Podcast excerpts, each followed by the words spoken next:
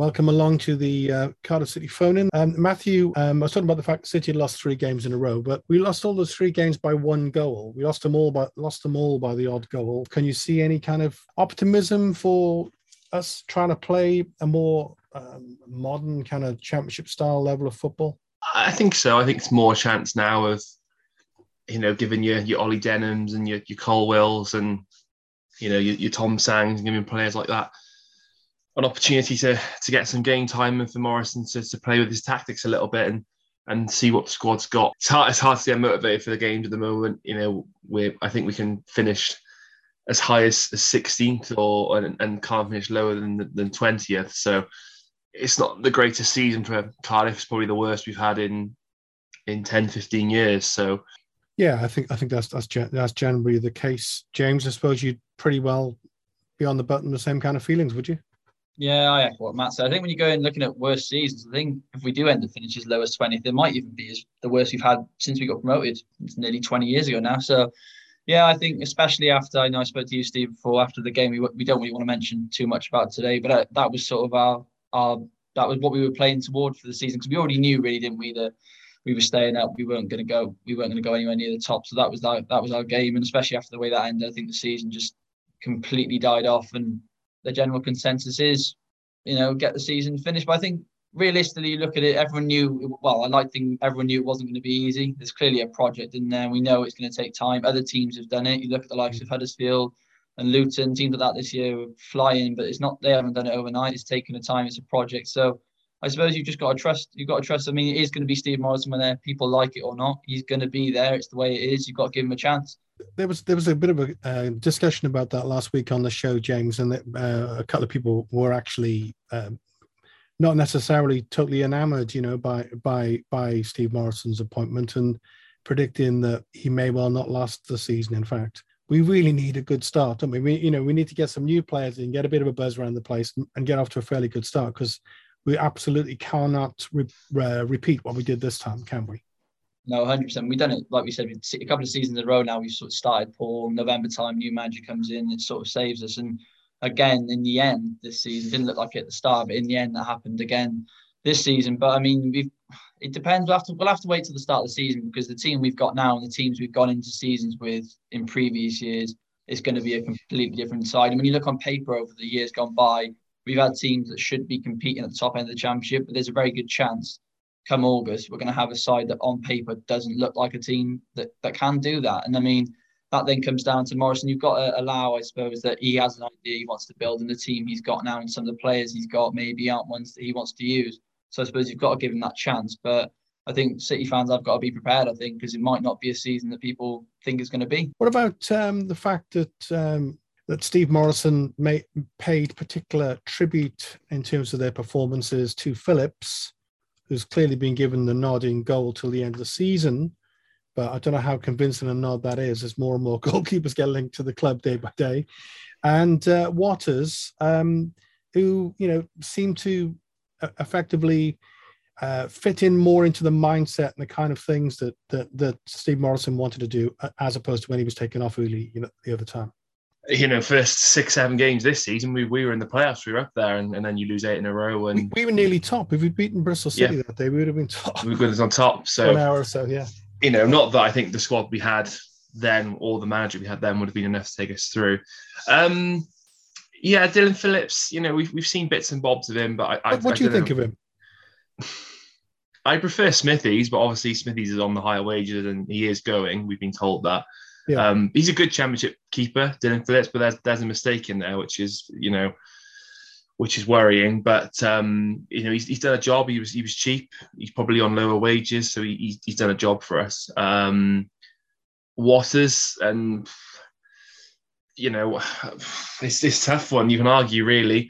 And Norwich is going to come back down, so they're going to want Hugo. So I don't think we'll have anything like him. And then James Collins and Watters, you know, haven't really done anything this season for us. And I know obviously Watters wasn't there for half the season and did relatively well for MK Dons and probably helped them get to, you know, second or third in the league where they are now. But that's League One. And you know, I don't know if Watters needs a run of games to show us what he can do, but I think it was a signing that we shouldn't have made, and I don't know if he'll be part of Morrison's plans for next season. The funny thing with him, Max Watters, James, is he was banging in goals for fun in our reserves. He goes out on loan. He's scoring goals left, right, and centre. I suppose the point that Matthew's making there about the difference in class between those divisions. If you think about somebody like Mitrovic, he's got 41 goals now in the Championship, but when Fulham in the Prem, he barely scored a goal. Max Watters, if he gets one or two between now and the end of the season, do you have any kind of inkling that he might possibly be, the fox in the box going forward? I don't think he's going to be. I think he'll be there, but I don't think he's going to play any sort of big part. I don't think. I know he's got the one goal against Bristol City. That was nothing. We got 3-2. We didn't mean anything. But I mean, the step between one league is big enough. But obviously, we did sign him from Crawley at the time, which is League Two. So it's a big step. So for him to make any impact would have been pretty impressive anyway. But maybe, it would have been nice maybe to leave him at MV Dons for the rest of the season. I think maybe bringing him back was sort of like, it was January. I mean, you look at the players. I know Mark Harris is a player I actually quite like. Some people are a bit divided on him, but I'd much rather have him doing, getting the time and getting a chance up there than Watters, based on what I've seen of Watters. Obviously, only time will tell again, but not for us at the moment. We haven't seen yet. It's quite an interesting one, actually, because it seems to be like the kind of player, like a lot of strikers, but he seems to be the kind of player that once he gets one, he goes on to get more. And you wonder, James, if when you come to a club like Cardiff City, there's an awful lot of expectation and sometimes unreal expectation. Do you think there's anything in that? I think maybe with strikers and maybe keepers in particular, those two positions, you can be under a little bit more pressure at a club like Cardiff than maybe some other, if you like, bog standard clubs.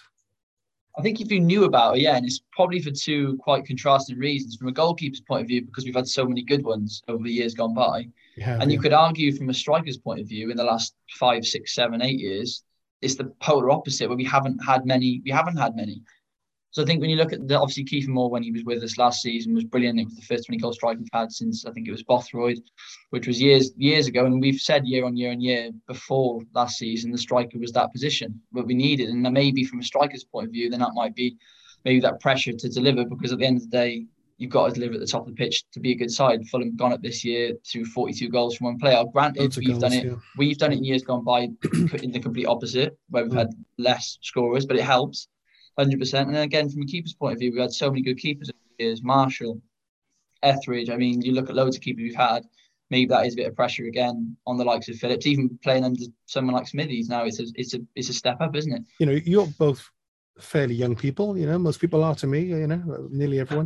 But if you think about the fact that, I mean, this show kicked off in 2002, and then 2002, 2003, we went up into the Championship.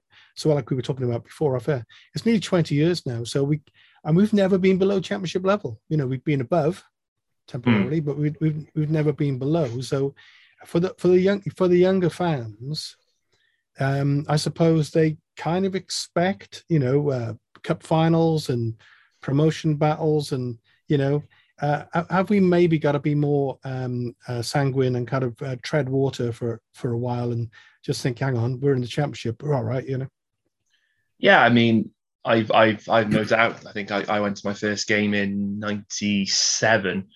Now I'm 98, so I've no doubt from the stories my dad's told me of when he was growing up supporting Cardiff City, that I've been lucky enough to grow up in probably one of the most successful eras of the club. I think we've been in the playoffs about 4, 5, 6 times since the turn of the century. So we were due a bad season. I think when we went up to the Championship, we almost came back down straight away.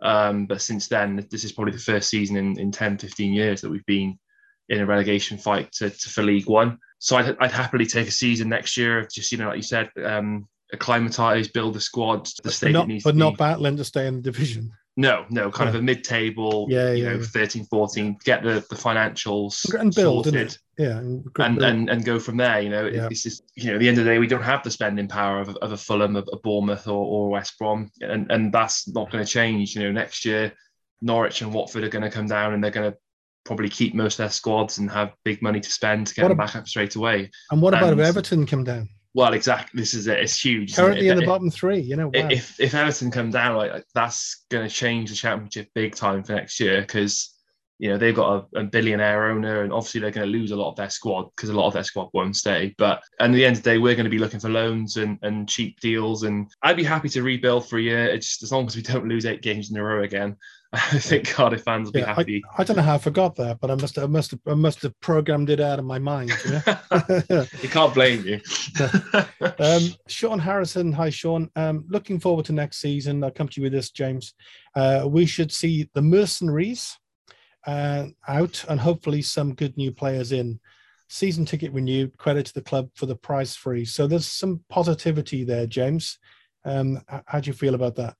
The price freeze again, I'll go off that first of all, is great. I know we've had that for a couple of years now. I sort of up in uni especially, I've sort of got a few mates who are League One fans, and I'll speak to them and I'll say, how much is your season ticket at Ipswich, for example? And I'll be like, I've been paying £99 for the last 4 or 5 years, and that was me in the Premier League. So from that point of view, I mean, it's great again they're doing that, and long may that continue really. In terms of getting the mercenaries out, I think we've known that's going to be the case for quite a while, haven't we? There is a fair few. There obviously is a couple that we'd selectively maybe want to keep, because ultimately you can't get rid of every player that's got a bit of experience in the team, otherwise you haven't got any. Where it was looking quite promising that someone like Joe Ralls was going to be staying, and I'm sure we'll speak to that at some point, but someone like him was going to be staying a couple of months ago. The closer and closer we get to the summer, the more and more you hear about how wages could be a problem. And ultimately, if the wage cut is going to be that big, then these players on these wages, they're good enough to play at other teams in the Championship and will get paid it. So get the mercenaries out, yes. That is, but then another thing again is we will be getting probably with this cheap deal similar-ish players back in just on lower money. So you got to be careful what you wish for in some senses, because it is going to be the case, I think. But you know, again, it's a case of waiting for the summer, and fingers crossed 1 or 2 can stay. But I think a lot of them we're going to be saying goodbye to, and rightly so. Of course, Joe Ralls was given the captain's armband, you know, on the weekend. Didn't get through the full game, and I think he is carrying a knock. But I wonder if the fact that he played, James, and maybe he wasn't 100% fit and was given the captain's armband, I wonder if that's a little nod, you know, a little towards what the club's trying to achieve. Yeah, maybe. I don't know. I mean, I know we saw from Smithies when it happened to him the other week, it was a case of, you know, he came out and Steve Morison said he's not going to be here. That was an open and shut case, that one, wasn't it? Yeah, and that was easy. And I did think after that we'd see more of that. And I'll be honest, I don't think... I mean, Flint's been a little bit in and out.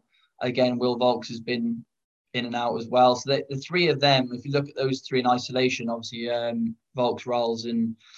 Flint, they are still in and out. There's no concrete player that's been fully dropped and left out of the squad, so you don't know, do you? And I think we can agree, really, there's a very little chance that maybe even 2 of them will be here come summer. So it's tough to tell. Maybe that's just the case of the numbers we've got in the squad, and obviously they are going to have to play type thing. But I mean, again, it's a weird one, because it is such a mass. It's going to be a mass exodus. 10 to 15 players is no joke, is it? It's a lot. It's mental.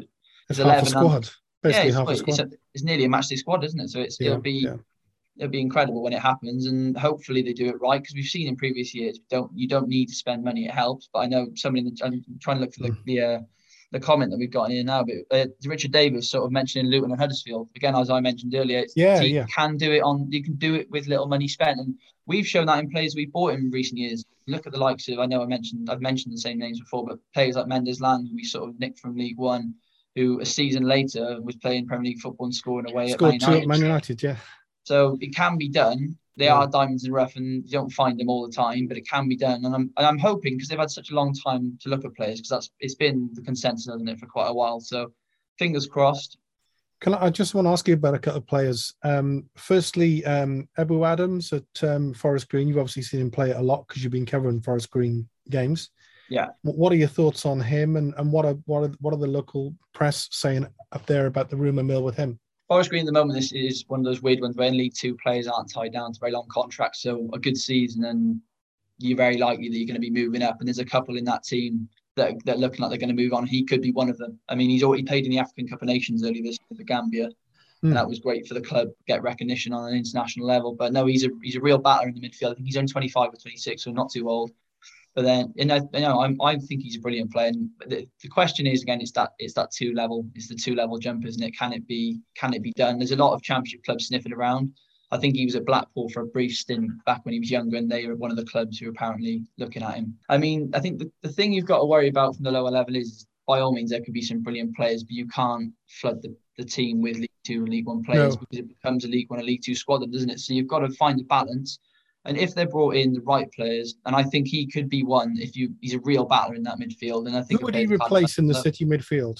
He's a Vaulks type player in the sense that he's a battler, but he's also actually got a little bit of quality, and he has played at Forest Green at times a bit more advanced. So I think in a game where maybe you're looking to sort of get more out of it and you want to change that middle three to maybe a two with one playing in front, he can easily do that. And he's shown that this year. So he's versatile across the midfield, but a batter, and he's got a great character as well. So that's what I think, that's the main thing, is someone who's going to put their body on the line, a great character as well that fans love. And I think, should he get in, and I think the key is as well when you're a player from low down is you've got to start off quickly, haven't you? You've got to get going quickly. And if he does, if he was to come, it's obviously hypothetical, and he's probably a player, well, he's definitely a player that I think could work. Okay, just quickly before I go back to Matthew, have we got a couple of players on trial apparently? And has already been shared on social media. You know, when you see the 60 seconds with them, they look like Pele every time, sort of thing. But one of them is Qureshi, and the other one is this lad Tanner. This lad Tanner looks half decent. Have you seen either of them, James, at all? I haven't seen them, but I've heard bits. I know Qureshi played today, didn't you? I think we beat Coventry 2-1, and he was the trialist. And you know what it's like. You always, the rumour mill comes out, who's this trialist today? You got a few people saying he's Gareth Bale and all these jokes and stuff. Yeah.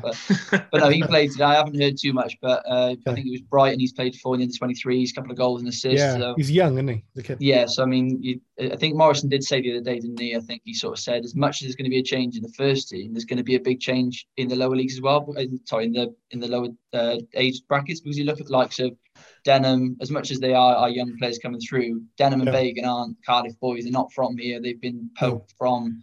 Connolly, I don't think. Connolly as well, the same again. So there's a couple that have sort of come from the other places. And I think as much as you want to get boys through from Cardiff, there is a good few players that get left out from those big teams, and they work. So I think that's another thing he's sort of looking at. You know, can you find these players?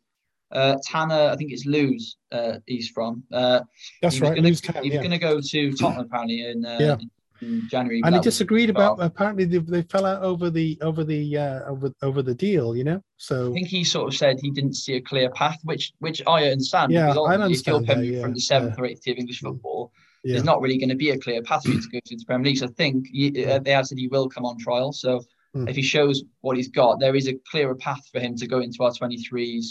I mean, I haven't seen much of him, but if a player of that quality that he's been rumoured about can go into the 23s and perform, then that's the path, isn't it, I think? Yeah, and Matthew, I suppose that's a good point actually, because when you read everything you read in James knows, football journalist, you know, you got to decode stuff, you know. So when he said he went to Spurs and they kind of disagreed about terms, you know, it was probably more a case of what James said. I would totally agree with, you know. How am I going to progress my career? So he's the kind of player, Matthew, I suppose, who'd be more likely to come to a club like Cardiff City, isn't he? Where he's more likely to get game time and move more quickly than he would maybe at one of those bigger clubs. Yeah, I think you probably say of the top 15 Premier League club, they probably all got an under-23 side that could compete in the Championship and do well in the Championship. You know, look at Tommy Doyle and Drama. You know, they're not playing games for Leeds and City respectively, and they've done really well. So I wouldn't be disappointed if we were looking in that market. You know, that there's a lot of good players out there, and you know, Cardiff's. I'd like to think Cardiff's an attractive club. You know, we're the capital city of Wales. We've got a good stadium. We've got a good fan base. Our training grounds. Good, and they're obviously hopefully building a new one now in the next couple of years, you know, so it's an attractive place to come and show your football skills and you know, easy place for scouts to come and watch you, and I think of all the Championship clubs, I think we're one of the more attractive ones. You know, we're not that far from London, we're close to Birmingham, Manchester, so yeah. And Steve Morison seems to have the right contacts and seems to be able to get on with the Premier League clubs, and you know, there's all this talk on social media. I don't know how much of it's true of him doing presentations and all this sort of stuff. So yeah, I think we've got a manager who has respect. Then you also see the other end of it, you know, in that we might be getting players like Jed Wallace has been mentioned numerous times now, having played with Morison at Millwall, and hopefully we can have the both sides. Yeah, I mean, but it was that happened, but fantastic. But you know, that's the classic silly season. Yes. You know, he was at Millwall, you know, so he's going to sign for Steve Morison. Well, you know, he could probably sign for pretty well any club at the top end. Any club in the Championship would have him. Yeah, easily. He's a top player with a big future. Maybe a friendship means something, but I don't think it means as much as multiple thousands of pounds. No. Kind of funny on the week as well, Billy Sharp, you know, a bit of horseplay with Steve Morrison, you know, jumping on his back and all the rest. It was nice to see that kind of thing going on. I suppose it kind of shows, you know, it's not that long since Steve Morrison was a player, so he has that connection. And isn't he, Matthew, such a refreshing light years change from Mick McCarthy? When you said making a presentation, I was trying to think of Mick McCarthy trying to work out a PowerPoint. You know? We play, I don't think it would play work. 5 in defence. We keep it tight. We play for a draw. Yeah. No, I like Steve Morrison. You know, he's open in the press, and you know, he's given us more information as fans as to what's going on than I think any manager has done for a long time. Well, not since Warnock, anyway. It's modern. I like him. It's of the modern times. You know? Yeah, it's refreshing. You know, he has a rapport with the fans, and he's open, and he's telling us how it is, and I think players can respect that. And I think there have been a few decisions where you're a bit like, okay, he needs to learn from that, but he's a new manager, and he's learning, you know, and you can see that. So, and you know, people are throwing stats around at the moment, and you know, saying he's lost more games than he's won with us, but at the end of the day, he was signed to keep us up. He's done it, and this is in his squad of players. So, well, that's a good point. And somebody said, I noticed on the weekend, someone said it's kind of boring because, you know, we're so far ahead of relegation now. We've got nothing to battle for. So, you know, so he has done his job, you know, quite well. But Steve Thomas comes in with us. I'll come to you first, Matthew, and then I'll go to you, James. Hi, Steve. Evening, gents. An interesting summer ahead. That's one way phrase for it. I very much hope Morrison can assemble a squad that can compete. Otherwise, I think we're likely to have another panic autumn managerial change for the fourth year running. So, you know, again, as I sort of talked about with James earlier, there's a lot of pressure on his shoulders because with barely any cash and a lot of players to bring in, he did well in the January window, but this is like a different thing altogether. But to say in his defence, I suppose, Matthew, we can't really judge him or any other manager until they've been given the chance to put their own squad together, I suppose. Yeah, I think so. And I think from the players he has brought in, they've made the squad better. So I think from what he said with the press, that him and Tan have the same sort of idea with budgets and players that we can bring in. You know, obviously we're not going to be able to spend big. We know that. I don't think many clubs can with, you know, coming out of COVID.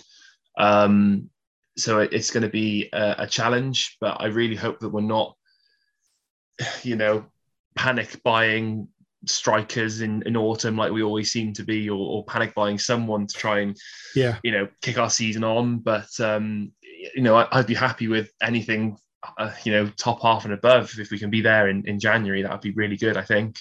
Yeah. But, you know, obviously the league will look a bit different this time around because of the disruption from the World Cup being in November. So, well, when Gareth Bale signs, we'll be all right, won't we? It won't go away, though, Steve, will it? It won't go away. Why would he go to America when he could come to, you know, Splot? You know, what's that about? A couple of good comments there, James, about Max Watters, Robert Greening. I tend to agree with this, and I don't see any reason why we can't do this, Robert, between now and the end of the season. Watters needs a run of games without doubt, then we can judge him. And I go back to the point I made earlier. You know, it may or may not be the case, but he just strikes me as a kind of player, James, if he gets a goal, he could go on to get some more. And then sticking with Watters, Mike McAndrew, he was surprised that Watters had a good game on Saturday, good movement and link play, but he did miss a good chance. Wouldn't have taken him off, as Hugo didn't do much. Maybe we'll come back to Hugo in a bit. Played good football Saturday, but no end product. It will come. Denham did well, and a big shame that drama went off. And let's hope the drama isn't out. You know, there's only a couple of weeks to go. He could miss. That could be it. Same as with Doughty. You know, we don't know. But from the Max Watters thing, the other thing to say, James, on that as well is it was a 1-on-1 that he missed. We've had three 1-on-1s. We lost the last three games by one goal. We've had one-on-one in every game, I'm pretty sure. We had Ikpiatsu had one, Hugo had one, and Watters had one. We missed them all, you know. So, you know, but for the sake of a better strike, we would have got the draw. What do you think about Hugill? What are your thoughts on Hugill at the moment as an asset for the club? You know, has he achieved what you hoped, or less, more? I mean, he scored one or two important goals. I mean, look at the Forest game that we won back in January.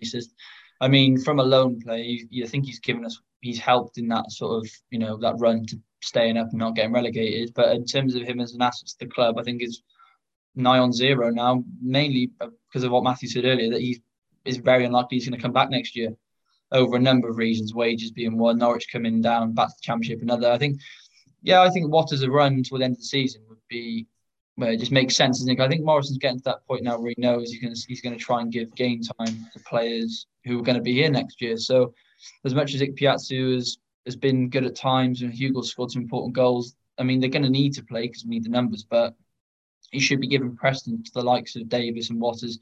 Granted, it's hard to play them together sometimes because it's not that sort of big man, small man as much as it would be.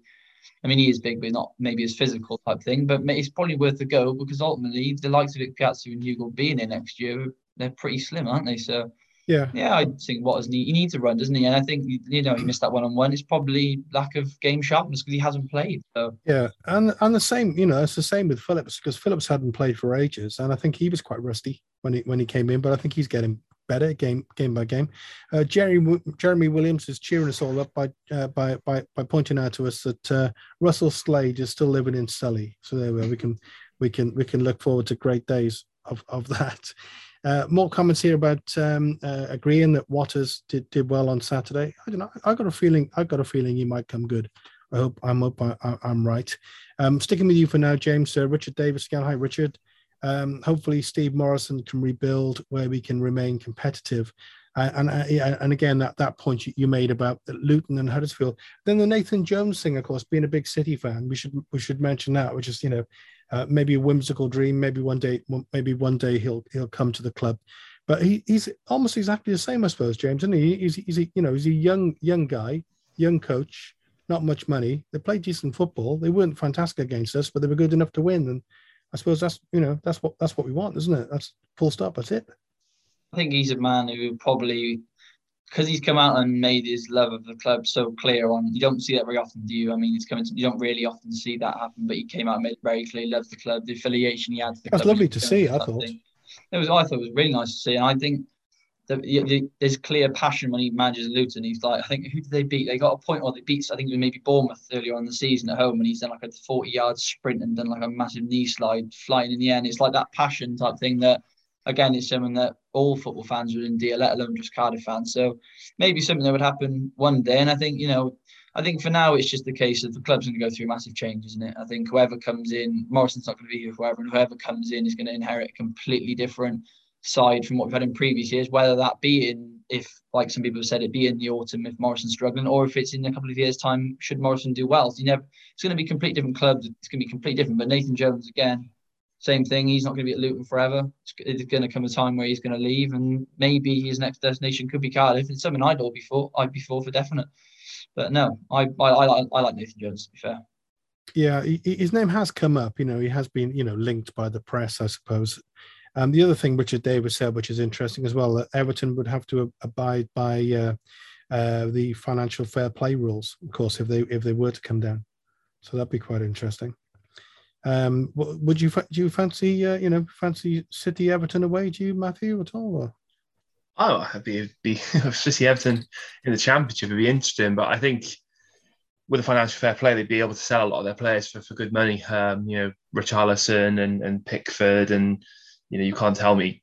Probably most of that starting squad wouldn't be playing in the Championship, so I imagine they'd be able to make a fair amount of money from doing that. But yeah, it'd be a good trip to Merseyside. What about the other players we've been linked to so far? I mean, whether there's any... This Alnwick guy, ex-Rangers keeper, I think he's at St Mirren now. You know, I think Wales Online is saying that's looking like pretty likely. And then we were linked with the Derby keeper. Do you know anything about these players, Matthew, or more generally, what kind of goalkeeper do you think, you know, if Phillips isn't for you the perfect choice, you know, where does he fall down, and what kind of keeper should we be looking at, do you think? I'm not criticising Phillips. He's a good championship keeper, and you know, he's made some good saves for us down the years, and you know, his distribution's well okay. On the yeah, did well. You know, he's proved himself. You know, he's had a fair while out of the team now, and has come straight back in, and has done well. You know, the two goals against Hull aren't really his fault, and you know, the goal against United probably not his fault either. And you know, these teams and the game, same with Luton. So I think, you know, he's got a good shout to be the starting keeper for next season. Yeah. But it's been a while, you know, probably since Dave Marshall left, we had a shoehorned, you know, that's the first name on the team sheet, goalkeeper. And, you know, I think we've been missing that, you know, and Neil Etheridge was a great goalkeeper for us, wasn't he? And I, you know, missed someone of that mould. Obviously, his distribution wasn't brilliant. But yeah, you know, it depends on... It's hard to tell the goalkeepers, but you know, if they're in the Scottish League, they're of a certain standard. So, you know, but I think at the end of the day, it will all come down to money and wages, really. I'm trying to think, what was the lad we had before? Decent keeper. He's now playing in goal for Rangers. Oh, Alan McGregor. Yeah, he was a decent keeper too. You know, decent keeper. So I mean, Rangers and Celtic, you know, when they play each other, they need a decent team, don't they? So you know, they must have some quality. I don't know. I mean, overall, I don't think the Scottish League is. Doesn't make fantastic. Sense to me, to be honest, Steve. It doesn't make sense to me either of those two. If I'm being perfectly honest, I think the Derby one is dead in the water because Ryan Alsop has come out this week and he sort of said he's left his time there. So even if they go up to League One, the money's going to be sorted out and a deal can be made. He's going to be staying. So. He's one that's probably dead in the water. And then Jack Anick is a weird one. I know he's been at Rangers before, but St Mirren this season, I mean, they're third from bottom.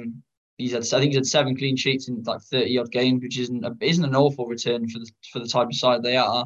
No. But I think you put the trust in. I saw it right earlier. You know, Andy Dibble does tend to have quite a bit of his own say in the choice of goalkeeper. I think he's usually quite involved in that. So he'll be looking, and you look at the type of people that he's brought in years gone by, the likes of Etheridge. I mean, you look at Phillips and Smithies in general, and they've been good enough to warrant that as a good sign, I would say. So, I mean, you've got to trust him. But then I just don't like this two really good goalkeepers competing type thing in a way. I mean, I feel like the better of the goalkeepers and the ones that thrive are the ones that are there from day one till the end of their 46 game season. Now, granted, that can't always happen, and it's tricky. But when you've got someone like George Ratcliffe coming through the youth academy, who I think can be quite good. Yeah. I mean, you could argue that you could just, you know, say to if Phillips, I think if you give him the game time, and again, like you said, Steve, he was maybe a bit rusty. If you give him that time, I'd probably rather have Phillips there with Ratcliffe to back up and do it that way, because I don't think bringing in someone like Alsop and Anik, that sounds very like for like to Phillips. I just don't think it works as well. I just think this confidence goalkeeping, isn't it? You need to be sharp. I just don't think taking him in and out works. That's my personal opinion. I know other people will probably disagree, but I just think there's probably a better way to go around it. But they got their ideas, so I suppose keeper looks like a position they're going to take up. Well, I mean, you know, if you think about the key positions, you know, keeper's right up there, isn't it? You know, a striker who can score some goals and a decent dominant midfielder, I suppose, and or a creative midfielder. Would be the main ones, and maybe these days wing backs are also important, but goalkeepers are certainly crucial. I suppose you could say, Matthew, was a bit of a luxury, really.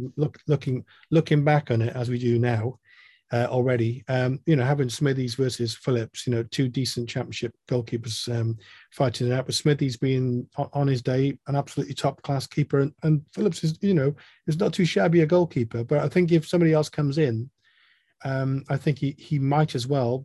Going back to what James just said, really, he might as well be looking for a move, mightn't he?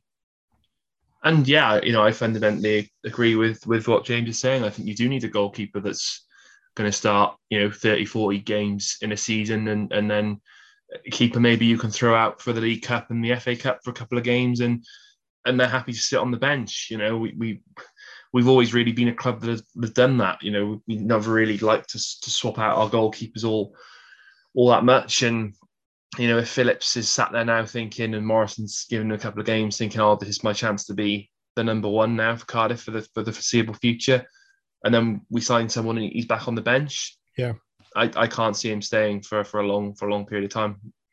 No, I think. Well, you know, I think he's a good enough keeper, and he's not that old, is he? I don't think James old is. Phillips. Hmm. I think he's 27, 28. So yeah. For a keeper, though, that's, you know, that's not, you fairly, get the extra age, don't you? So yeah, the cracking comment in there, Steve. You've seen that from Steve Thomas. Steve Thomas says, yeah, go to that. Yes, so on a positive note, we got promoted in 83, 93, 03, and 13, so we can look forward to being in the Premier League next year. And someone else said, that's a great shout, Steve, which it is, because that's a brilliant shout. So I think we'll plan the promotion party already, should we? That sounds like a really start that, isn't it? I mean, I remember those. Not the. I don't remember the. I remember all the seasons. I was there for all of those seasons. I think of those. I think funny enough, I think 93 was probably my favorite one of those. But some. It's funny how that happens. But I'm not sure there's an awful lot in it. And Sean Harrison's also saying as well, of course, that we have a few players out on loan doing well. So I suppose that brings it into the debate, Matthew. I suppose we're thinking about White, maybe Sang, of those coming back, most likely, would you say? The most likely to get a look in? Yeah, I think Tom Sang is definitely one of them. And, you know, he'll definitely be assessed. And Gavin White, he has been playing well, you know, and he has got pace. He's a very, very quick player. Never really done it for City, but maybe Morrison can be the player the coach to put his arm around him and get a performance out of him. And, you know, it would save us going into the market. I don't think we'll be seeing Josh Murphy again in a Cardiff City shirt.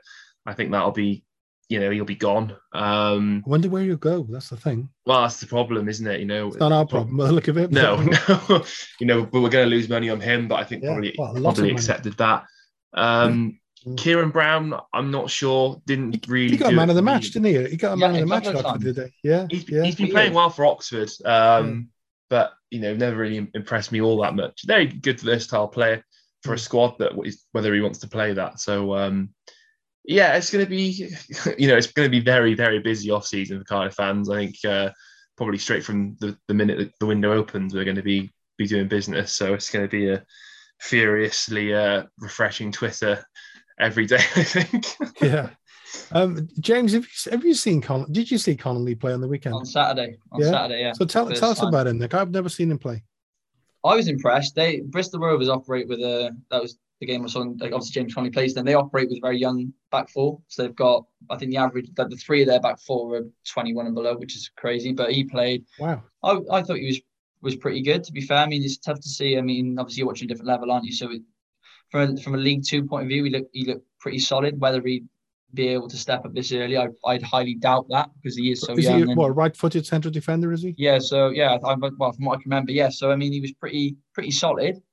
I mean, again, like I said, it's tough to tell, and I think there's no need to rush back players at that. I think when you see the number 10, 15 players coming around, I think we can probably say that the players who are out on loan this year are really going to be moving on. I think Gavin White, I don't think he will stay. I think he's another one who will probably go.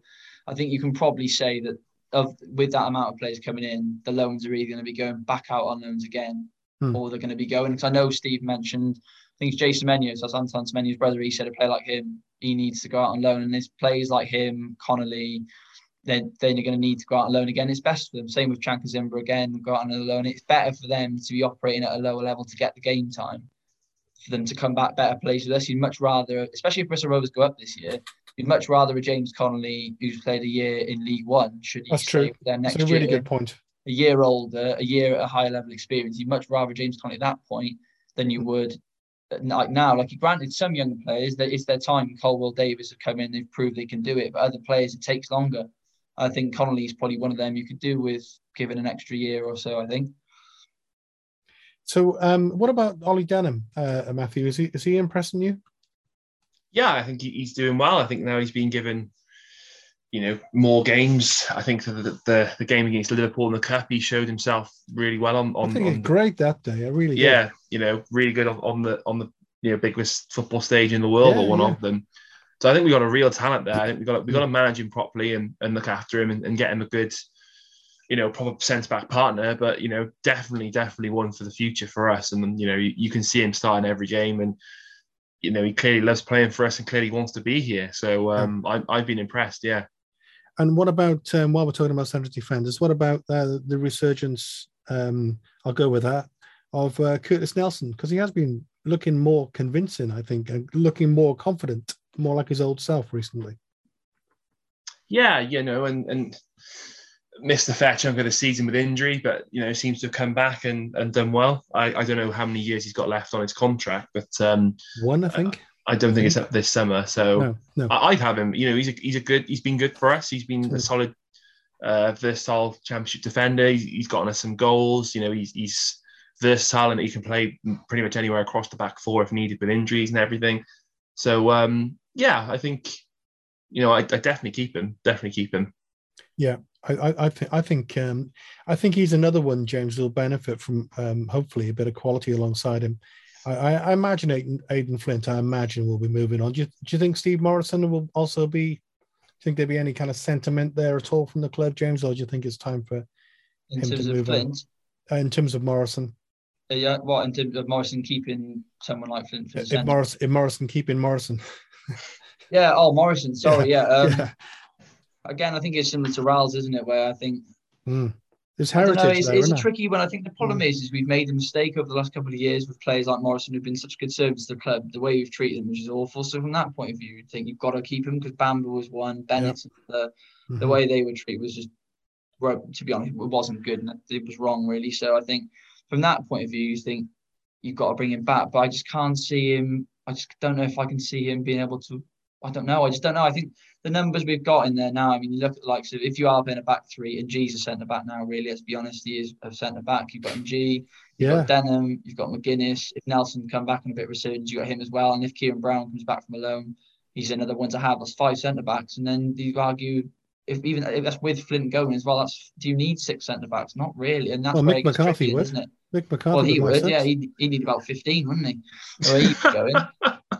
But no, I mean, it's tricky. I would, for a year, keep him around the club, and it would be nice to sort of give him a proper send-off because he is really, he is one of the best players we've had in recent times for the times he's been through with us. So I think from that point of view, I would keep him, but it's a money thing, isn't it? I think you'd do it, and you'd have to do it in a way that wouldn't hurt the wage budget at all. And it's would he take that? Yeah, I think, you know, because of his age and whatever, he's been here a long time. He's settled in the area.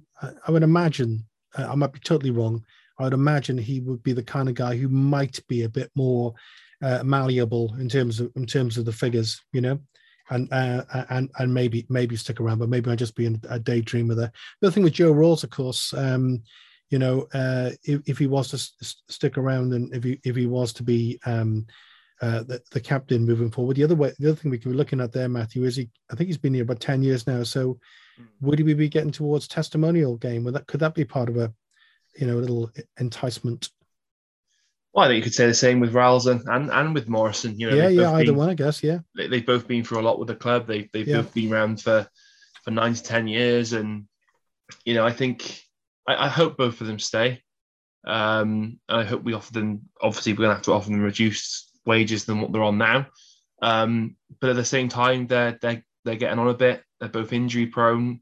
So, you know, when another Championship side going to offer them the wages they're on here, we don't, you know, just do another season or two, you know, they're not going to get a long-term contract again, I don't think. So, no.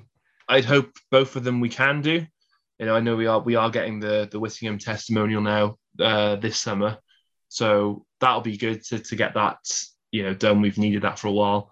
But if those two stay, then they'll definitely go down as legends in the club, and maybe a joint testimonial or something like that would be really nice for them, you know. Well, on another note, Richard Davis comes in with a good one, which I'll just come to you quickly on, James. I've got something we've got to talk about before the end of the show, but we'll come to in a second. A lot of players are obviously going to be out of contract. I mean, a huge amount of players are going to be out of contract and available come the summer. With money tight at lots of clubs, players will need to be realistic with their demands. So it becomes like a kind of, if you like, a buyer's market. Is that something, looking at the January window, when you think, well, you know, how we operated there, is that something we go into with some confidence, maybe, with Steve Morison? Yeah, I think it will. I think we're going to want to get work done quickly. We probably will, but I think it will be weird this year in the sense, like you just mentioned there, players are going to be leaving their clubs looking for the same money, and they're going to be looking for it for a good month or so until they realise it's not there anymore. It can't be done unless you play in the Premier League. You will not get that money. So I think as long as the summer goes on, there are going to be better players that realise they're going to need to take pay cuts. So maybe we're going to be getting some more players toward the end. But then I suppose, again, a positive, which we mentioned, I think we might mention maybe before the show, is that Morison's known for a long time there's going to be a clear out since from the second. He said, didn't he? He said even before he got the contract, he had an idea, didn't he?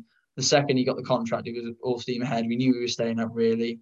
And he's been planning for a while, which sometimes other people don't, because they've got this, the matter of the end of the season to play for, whether it be trying to stay up or get promoted. So he had the time to pick players. He knows which players are going out of contract, and he probably knows, like you said, him and Tanner have got a similar idea. He knows probably what he can and can't afford, you'd like to think, to a degree.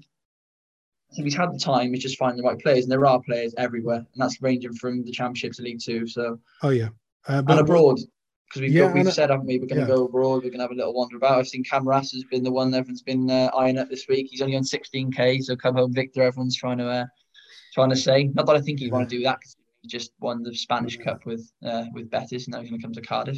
We are, but no. Yeah, I think he might be in the same taxi as Gareth Bale when he turns up. We'll sign into the century. That would be. Could you imagine that being announced at the same time? Then who would pay the taxi fare? That's the thing, isn't it? We'd only go and get relegated after that, then, wouldn't probably. There's a great comment here from some great comments tonight. Thank you very much for brilliant comments coming in. Robert Green, and I'll come to you first on this one, Matthew. I was thinking about this the other day, actually. It's a really good question. Do you think we need out and out wingers next season, or do we just carry on playing the wing back system? I think we keep playing the wing back system. I think it's worked for us. I think we've got players for it, and you know, Morrison seems to favour it. But it depends on what strikers we sign. Will it fit their role of play? So I think I like it personally, but you know, when we had the days of the wingers and the Mendez-Laings and we had the pace, that was also good to watch. So it's I'm going to play the politician, play the fence, and say it depends on who we sign. Yeah, that's a good answer, Matthew. You're not standing in May, Ben. No. I mean, as an older football fan and as a whole older human being, without going on about it, but you know, I kind of like wingers. And I've said it before. You know, it's a real old chestnut, but I'll say it again. I like left wingers down the left. I like right wingers down the right. Like I'm getting the byline, getting crosses in, getting the ball behind the defender, and I just think that's exciting football. But maybe just, you know, James, maybe I'm just old fashioned. Maybe, you know, cutting in from the wing is the thing now, and wingers are a dying breed. What do you reckon? It's tough, because I've got a bit of it's that sentimental feeling toward. Matthew's mentioned the likes of Murphy when he did well at the start of the Premier League season, and Mendez-Laing. Yeah, some great moments, didn't he? He did. So good to watch. And yeah. And then it's tough now, because then you look at this season, then you look at the likes of Drama, how unbelievable he's been at right wing back. I mean, he'd probably do a job. If he went back to a fullback and he played right back, he'd still be brilliant. Don't get me wrong. I don't like him a fullback, though, do you? He operates as a wing back, doesn't he? And this is where it gets tough. You need to make decisions. I think you need to have a look, because I think a lot of teams nowadays, you look at the Championship, there are a fair few teams that are playing three backs. It's changing a lot. The game is changing, and you need to be, as we need to think, sometimes, especially if you're not as good a team as some of you, you're going to have to match up, aren't you? And it's the way it's going to be. And it looks like the option we're going to take. However, recently, every now and then, a fullback does come out every now and then. So, I mean, if we can play both, that'd be ideal. But I mean, I'm gonna have to do a Matthew and sit on the fence, because I just don't know. I really don't know. They're both good. Whichever one gets us higher up the table, let's go with that. Should we? That sounds good. That's a really good one. There's the two players I mentioned earlier, Qureshi and Tanner. I think they're both kind of left wingers, actually. I mean, maybe these days, if you're going to be a winger, I mean, Gavin White being a good example, Matthew, if he was to come back, and this is maybe where Josh Murphy falls down, is that, you know, he can't tackle. If you're going to be a winger, you're going to need to be able to defend as well. And maybe, you know, it's never been Josh's strong suit. But does that say anything? We've been, you know, linked with, or wingers, I suppose. Would it be a good idea to have a winger so we can change the system, Matthew, I suppose? Yeah, definitely. I think that's, you know, probably what you know, me and James are saying is it's good to have both options. You know, it's good to have a drama and it's also good to have a Mendez-Laing, you know, so you can change it up and you can, because, you know, there are times in football games, and we've all seen it as City fans, where we've just ultimately been dominated. We've made the wrong decision and we need to change it up and we haven't got the players to do so. Yeah. You know, and you've seen that this year with Steve Morison. It's, you know, it's Isaac Davis off, Mark Harris on, or the other way around. Hugo off, Ikipiazu on, or the other way around. Yeah, and we're making the same substitutions, you know, every game pretty much when we have the same squad with that injury. So I think we do need to sign a winger or to make it interesting for us and to give us that opportunity, because, you know, in the Championship, you do need to change things up sometimes. 10 to 15 as well. Sorry, I was just going to say, only quickly, it's 10 to 15 signings, isn't it? So you look at how, like, if you think of that on the base, it's a lot, isn't it? And there's a good chance that he's going to cover all bases, really. I think you look at, and I know we said Jed Wallace is one of those names that flies about, but he, by trade, is a winger. So if he was someone like Abs to come in, you'd have to change it, wouldn't you? So, again, I mean, there's probably a chance of 10 to 15 signings that you're going to cover all bases and you're going to be able to play, probably get a few players in that can do both. As in more on the fullback position, that is. You probably want to look for a couple who can do well going forward, but have got the defensive to change it round. So, well, I mean, we've lost Doughty. I don't know. He's only at Stoke. He's the kind of player we could possibly go back for. We'll see. And Drama, of course, picked up a knock. You know, they were our attacking wing backs. A couple of things just on my list of potential things to talk about tonight. I was going to talk about the way, because I saw a debate. I'm not going to go into this, by the way, on social media this week. It was about somebody went into Cardiff Market and bought a Clark's pie, and there was nothing like it used to be, but we're not going to go with it. We'll leave that one there. We'll just leave Clark's pies as they are. But two things I do want to talk about tonight, very briefly before the end of the show, but let's do them in this order. Firstly, Saturday, anniversary of 1927, when Cardiff City took the cup out of England for the first and only time so far. Any brief thoughts on that, Matthew, as a Cardiff City supporter? Yeah, it's legendary, isn't it? I think, and it's our trump card, really, to be able to say that, you know, we're the only team to take the English FA Cup out of England, and, you know, a day that will forever be immortalised in the memories of the fans that were there. And, you know, even for me as a younger fan, growing up, learning about it and seeing the statue, you know, absolutely legendary, and you know, something that we came close to again in 2008, but hopefully we'll be able to take it out again this century now. I think we've been in 3 FA Cup semi-finals as well, right? I think that's right. Yes, yeah. So, you know, probably the only Welsh club by some margin, maybe, to have done that. James, any thoughts on 1927? Yeah, obviously it's fair, but it's a fair bit before. Way before your time, you know, about 100 years or so. Yeah, almost there, aren't I? But then, no, I think any City fan, whatever age you are, it's sort of one of the first things you get told, don't you, is the culture you get brought up with. It is your trump card, and it's part of your history. And the fans who do go a lot and immerse themselves in the culture of the club know that it's one of the biggest things that's ever happened to us. So yeah, nice to always, when it comes around every year, to remember that. I think that's why we got triangular corner flags. I think I'm right. It is, which is nice. So a couple of other things to mention on that. Firstly, I love it. I think it was Ernie Curtis. He had the cup in one hand and a fag in the other. You don't see that very often, which is nice to see. Obviously, long before my time as well. But my dad always talked about you know, his family and how great it was at the time. Now moving on to another thing, which is another anniversary. Which now I was at this game, right? Because it wasn't that long ago. It was about 14 years ago when the last ever game at Ninian Park, which was, I won't go into great detail.